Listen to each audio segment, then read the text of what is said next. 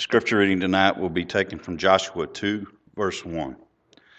then Joshua the son of Nun sent two men as spies secretly from Shechem, saying, Go view the land, especially Jericho. So they went and came to the house of a harlot, whose name was Rahab, and lodged there. Thank you. You may be seated.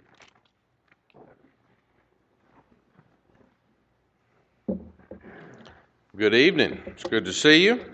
For those of you that are visiting with us today, I'm not the uh, normal preacher, Jim Laws is, and he is holding a meeting tonight in uh, at the Handley congregation in Fort Worth this week, and so let's be in prayer for him and uh, wish them the very best. I know they're going to hear some good preaching.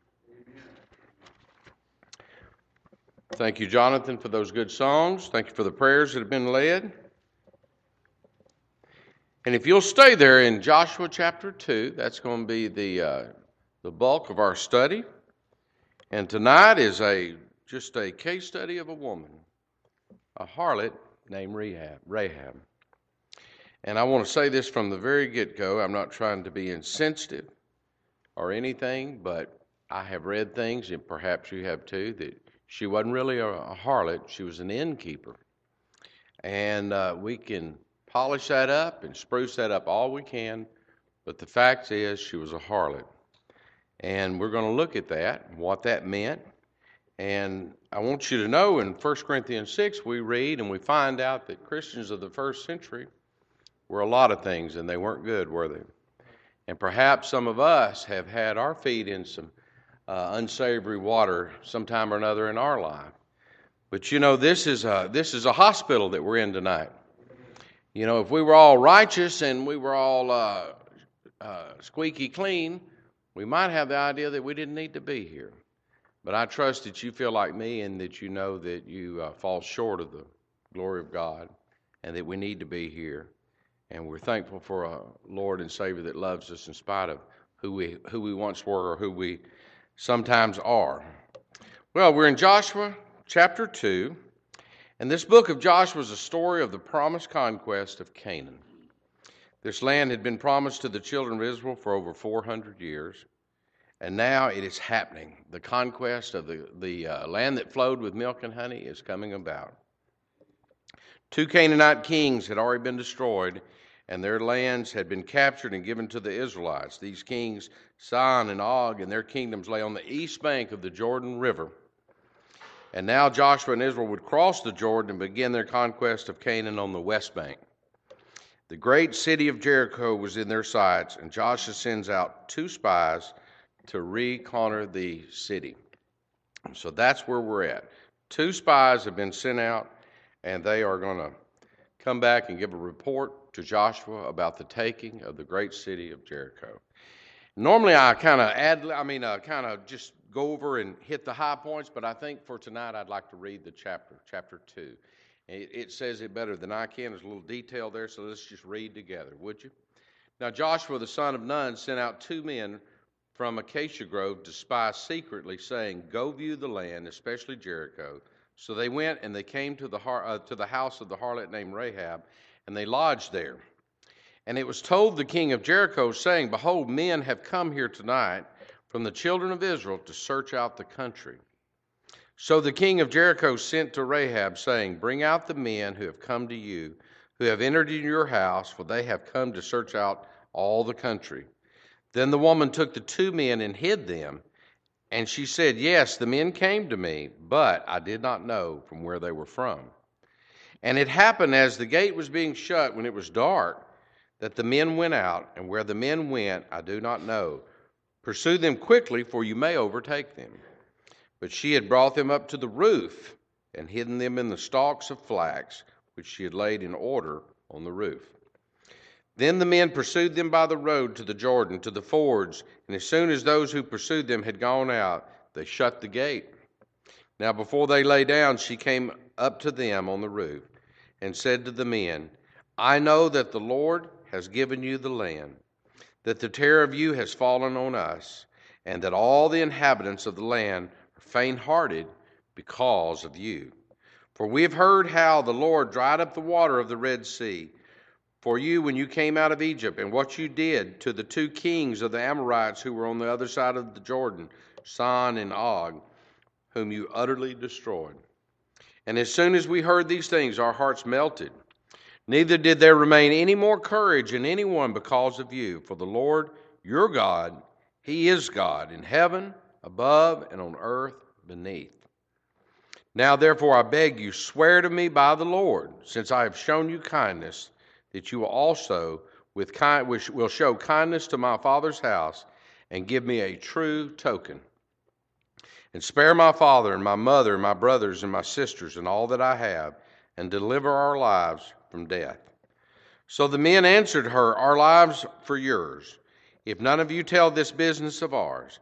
And it shall be when the Lord has given us the land that we will deal kindly and truly with you. Then she let them down by a rope through the window, for her house was on the city wall. She dwelt on the wall. And she said to them, Get to the mountain, lest the pursuers meet you. Hide there three days until the pursuers have returned. Afterward, you may go your way. So the men said to her, We will be blameless of this oath of yours which you have made us swear, unless when we come into this land you bind this line of scarlet cord in the window through which you let us down. And unless you bring your father and your mother and your brothers and all your father's household to your home, own home, so it shall be that whoever goes outside the doors of your house into the street, his blood shall be on his head, and we will be guiltless. And whoever is with you in this house, his blood shall be on our head if a hand is laid on him. And if you tell this business of ours, then we will be free from your oath which you've made us swear. Then she said, According to the words, so be it. And she sent them away, and they departed, and she bound the scarlet cord in the window. They departed and went into the mountain and stayed there three days until the pursuers returned. The pursuers sought them all along the way, but did not find them. So the two men returned, descending from the mountain, and crossed over, and they came to Joshua the son of Nun, and told him all that had befallen them. And they said to Joshua, Truly the Lord has delivered all the land into our hands, for indeed all the inhabitants of the country are faint hearted because of us.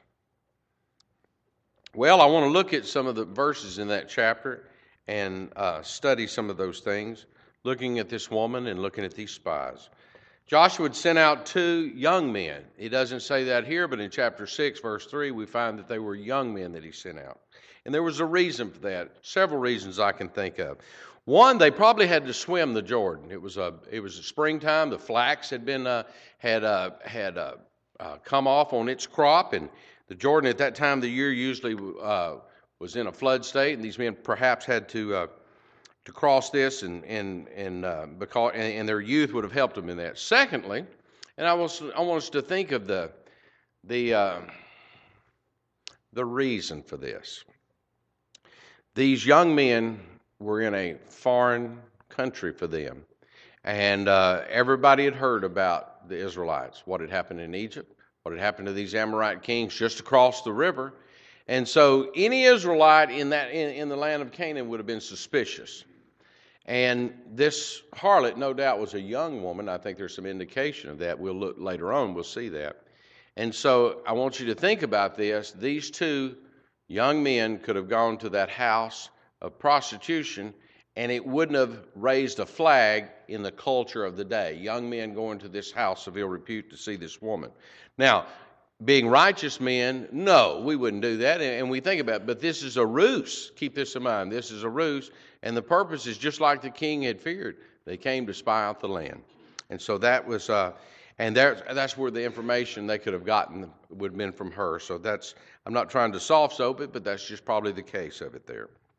There's also an indication in verse, um, uh, also in uh, verse 2 and 3, we see that, uh, that these men had gone out and, and the king of Jericho wanted these children of Israel. Any Israelite in that land would have brought on suspicions, even though they might have, in his mind, just gone to uh, to pleasure themselves or, or whatever, but still it was told to him they're Israelites in, in the city tonight.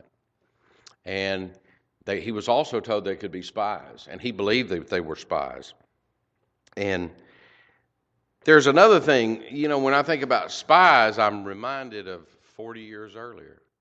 There had been 12 spies that's been out. You look in Numbers 13 and 14, uh, Moses had come and through the instruction of God, he had chosen uh, a lead man from each of the 12 tribes. And it really turned out disastrous, if you'll remember.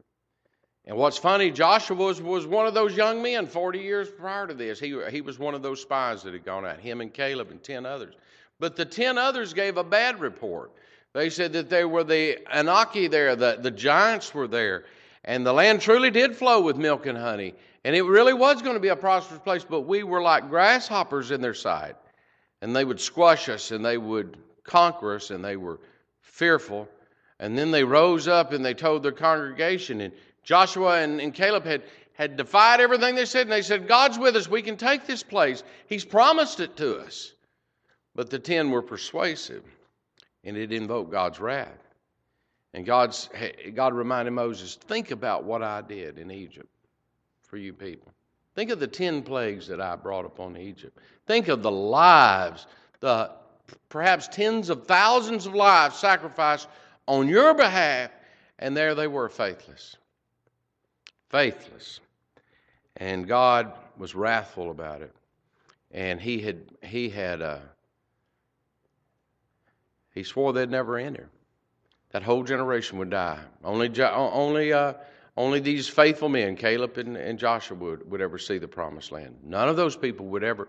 Matter of fact, if you really do a, a real in-case study of this, you'll find that that whole generation had died. Before they went into Canaan, uh, Joshua would, would circumcise every male there again because the, the old generation had died off because of their unbelief. And all these men would be, would be circumcised before they ever crossed the Jordan. That's another story. But it was a, it was a new beginning for Israel, Israelites because the people from 40 years before had sinned against God. And so there's an indication there that he didn't tell anybody else that Joshua and these two men only knew about this, uh, this uh, spy work that they were doing. And that was, that was probably smart because only two out of the last 12 had been faithful in that. So he sends out these two men, and he wants to know about the city and to spy it out and bring him back the news.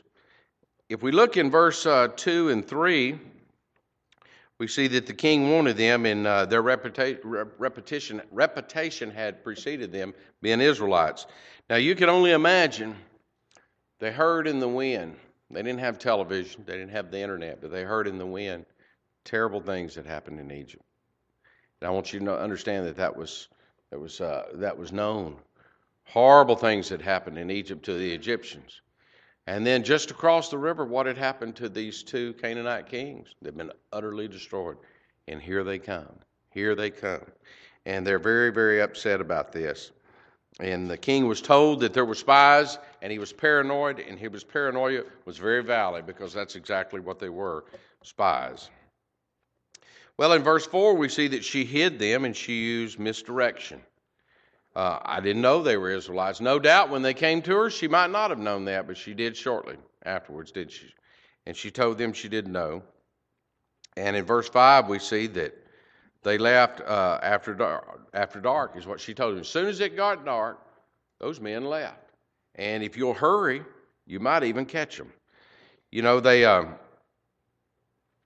they shut the gates, it said, after, after the men left. That's, that's securing the place and then she concealed them with the flax stalks. I don't know what's in your mind, but I see a roof on her house, and you know it's an arid country, and, and, uh, and a lot of countries are that way. They, they use uh, thatch or they use grass or something like that.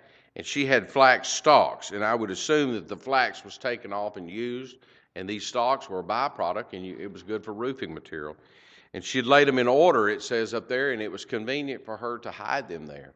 And I want you to understand that their life was in jeopardy too. Had they been caught, they would have been interrogated, and then they certainly wouldn't have let him go and go back and report. They would have killed him.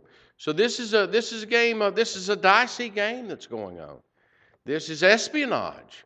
You know, today we have uh, we have uh, spies within our country, and we put spies in other countries, and it's just like a bunch of uh, kids playing. You know, we catch their spies and they catch ours, and Nothing really is done too much. Uh, uh, usually a trade is going on, but There has been other things in our country that that uh, that uh, where people were executed for being spies because they gave out secrets that would uh, be detrimental to our country.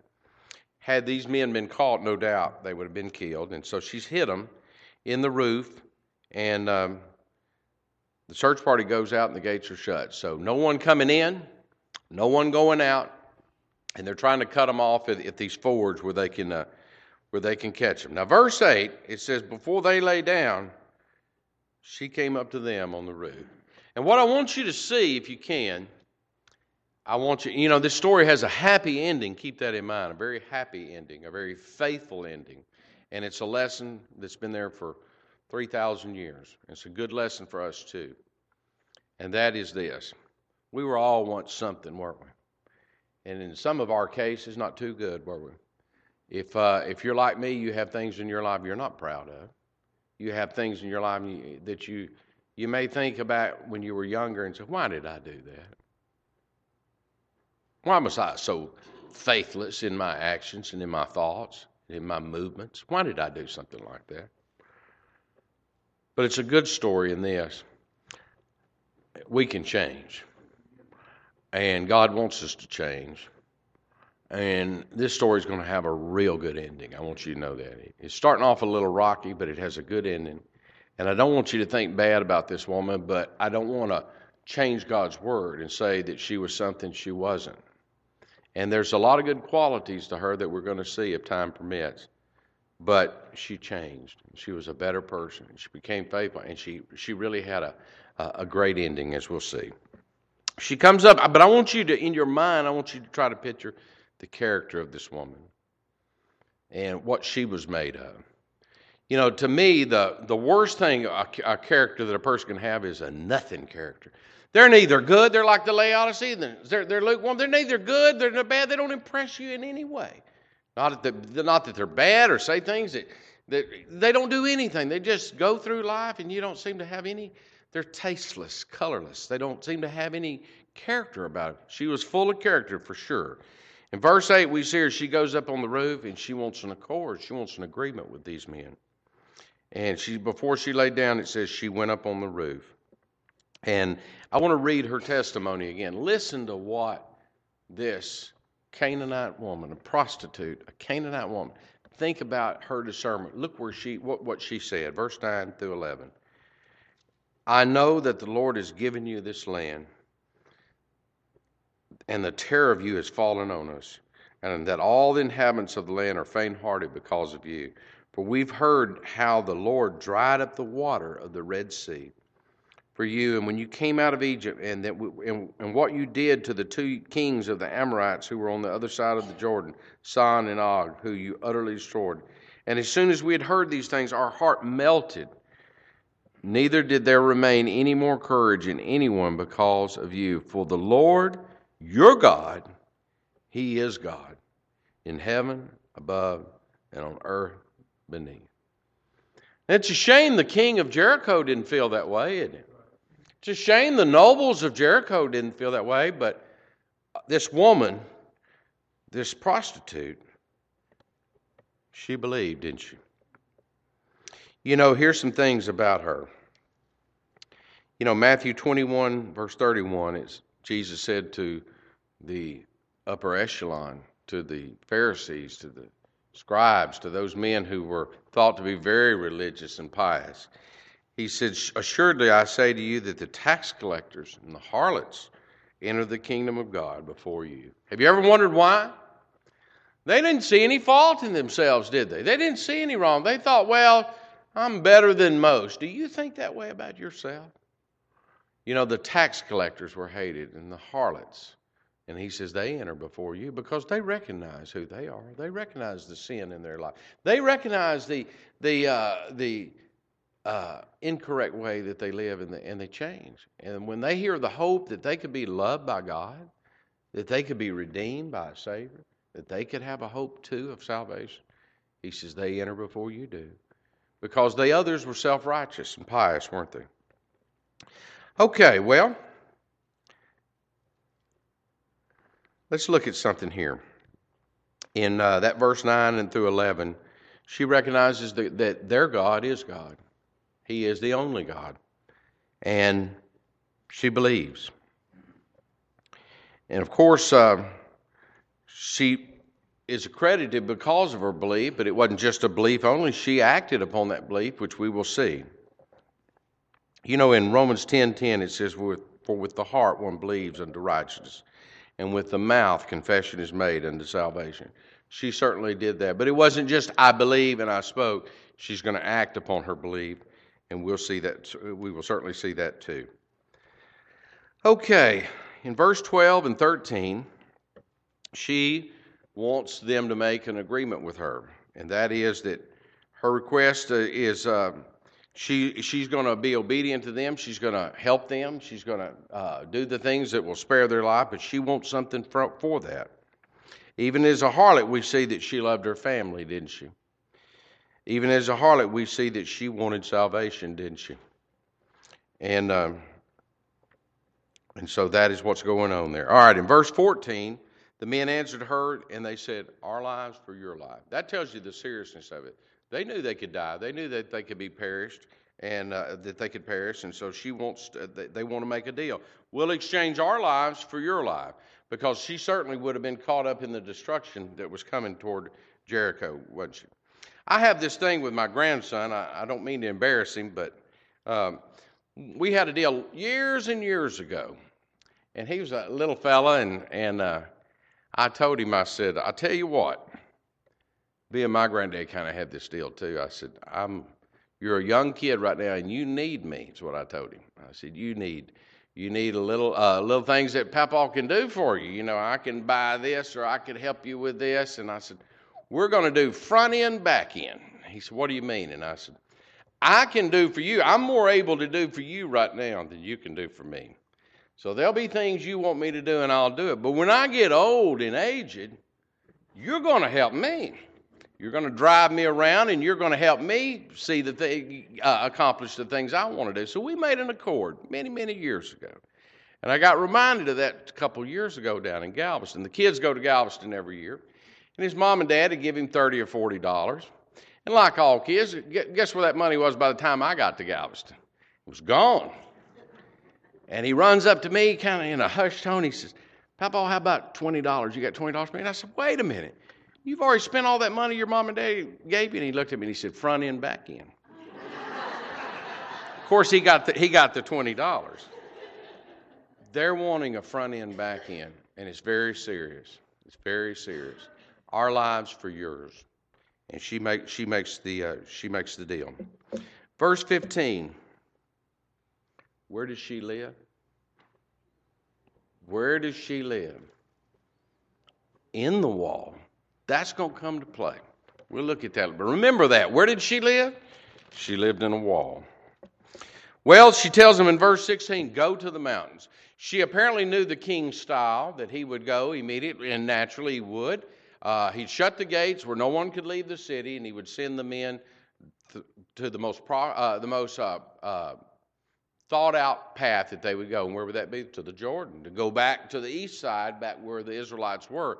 So they sent men out straightway, go the fords and look for them, go along the river. And I'm sure those men had torches and stuff, and they were looking for tracks and everything, trying to round these men. And she uses misdirection, tells them, go to the mountains. And so they go. Now, I looked it up. These were uh, rugged hills that rise 15 to 2,000 feet above the Jericho plain within a mile or so of the city and they're uh, limestone, limestone hills with many caves and grottos, and they were the very ones that the Dead Seas were found. The Dead Sea Scrolls were found in, in uh, this century. So that's where they went. They, they, uh, she directed them there to go and to hide in the in those uh, caves and stay there three days. She had some indication of how long these men would go and, and it would take them to get back. So they stayed there three days and then they left. Verse 17 is. Is something I think we should look at. Because if I were to sum it up, I'd say follow the instructions to the T. Because this is, uh, this is very close what they're doing here. It has to be exactly the way they agreed, exactly the accord that they have. Any variation of it, and they're going to die. Any variation in Rahab is going to die. Any of her people would die. And, and, and he tells them, he says, you, you made us, first of all, you made us swear an oath by God, by our God. And we're going to keep that oath, but it has to be done exactly the way we said that.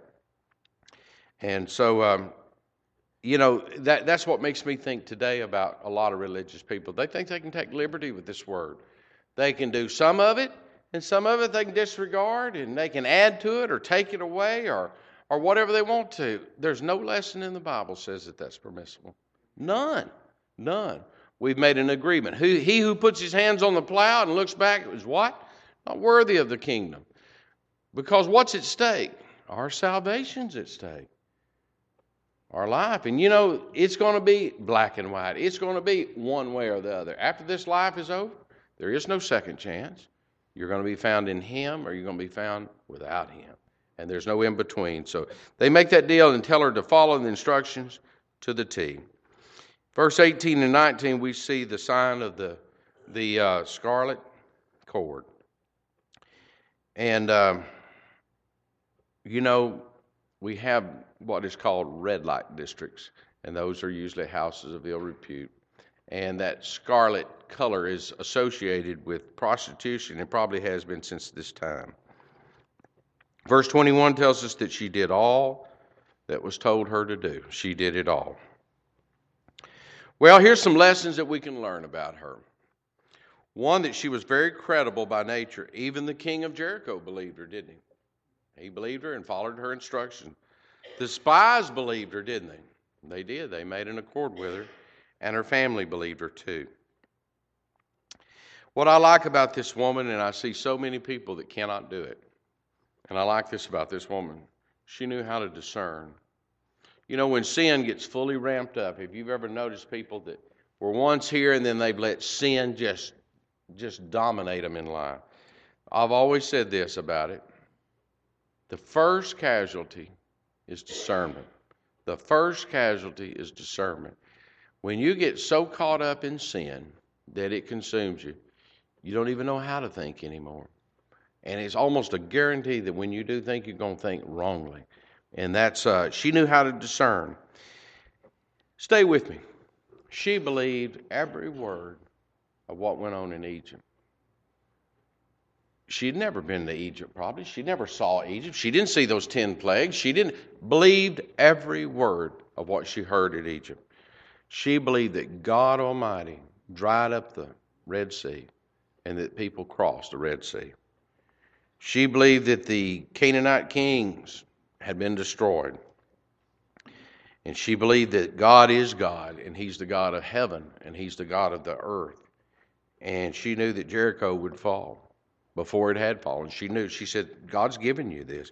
And she shames and condemns the religious world today a lot of times because they pick and choose. You know, when you read a commentary about the Red Sea, did you know you can't hardly read it without it sending you to the Reed Sea?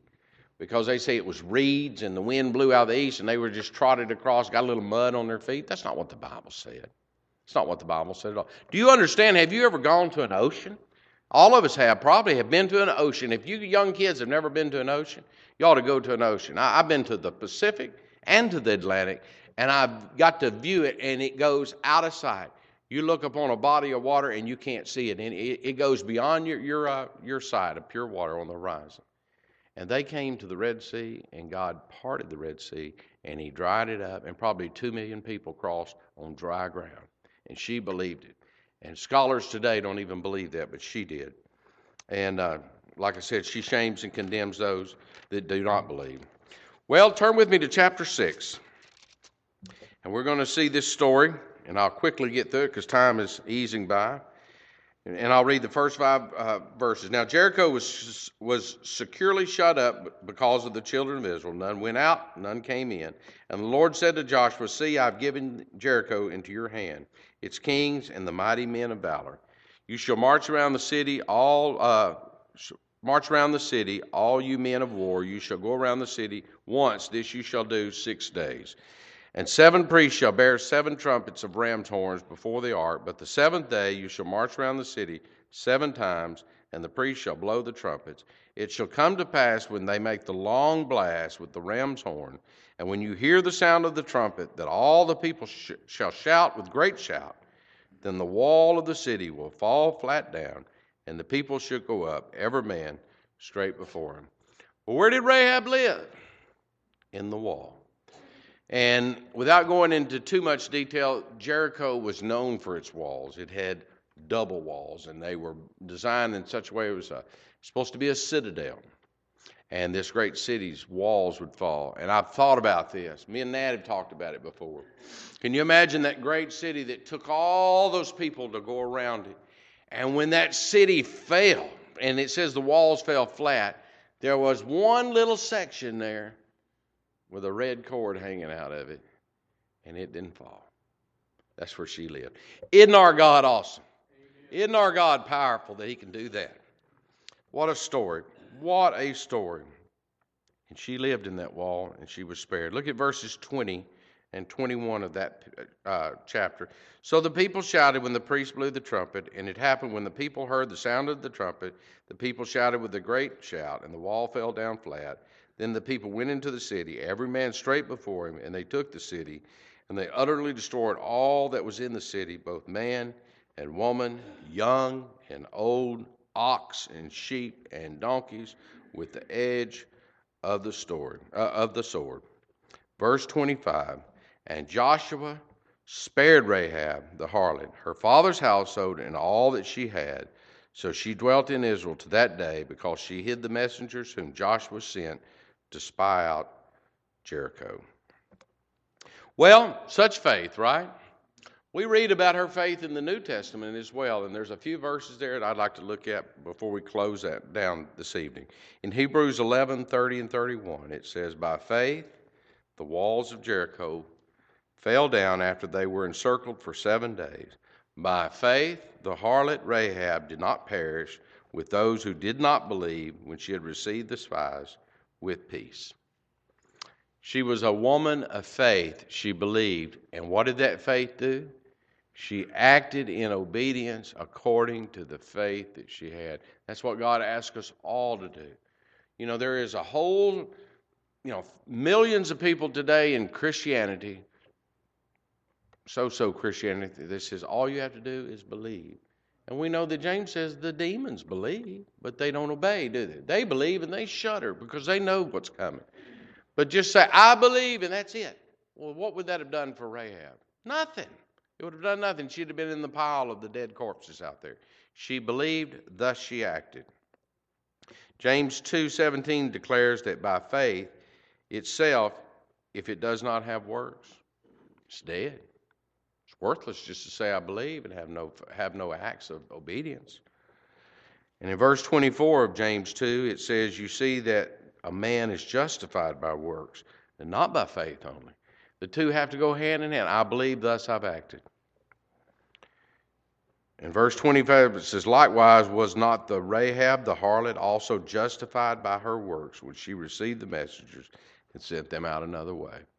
And I'm thankful that the New Testament writes of her because she was a very faithful woman.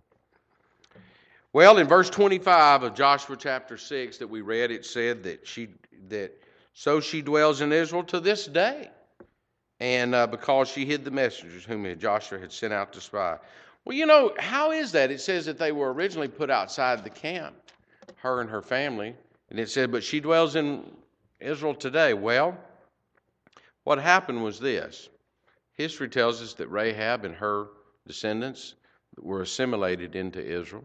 Israel, uh, they were absorbed into the to the people of Israel, and uh, we read a very interesting thing. I said it ended on a good note. It really does. Turn with me to Matthew chapter 1.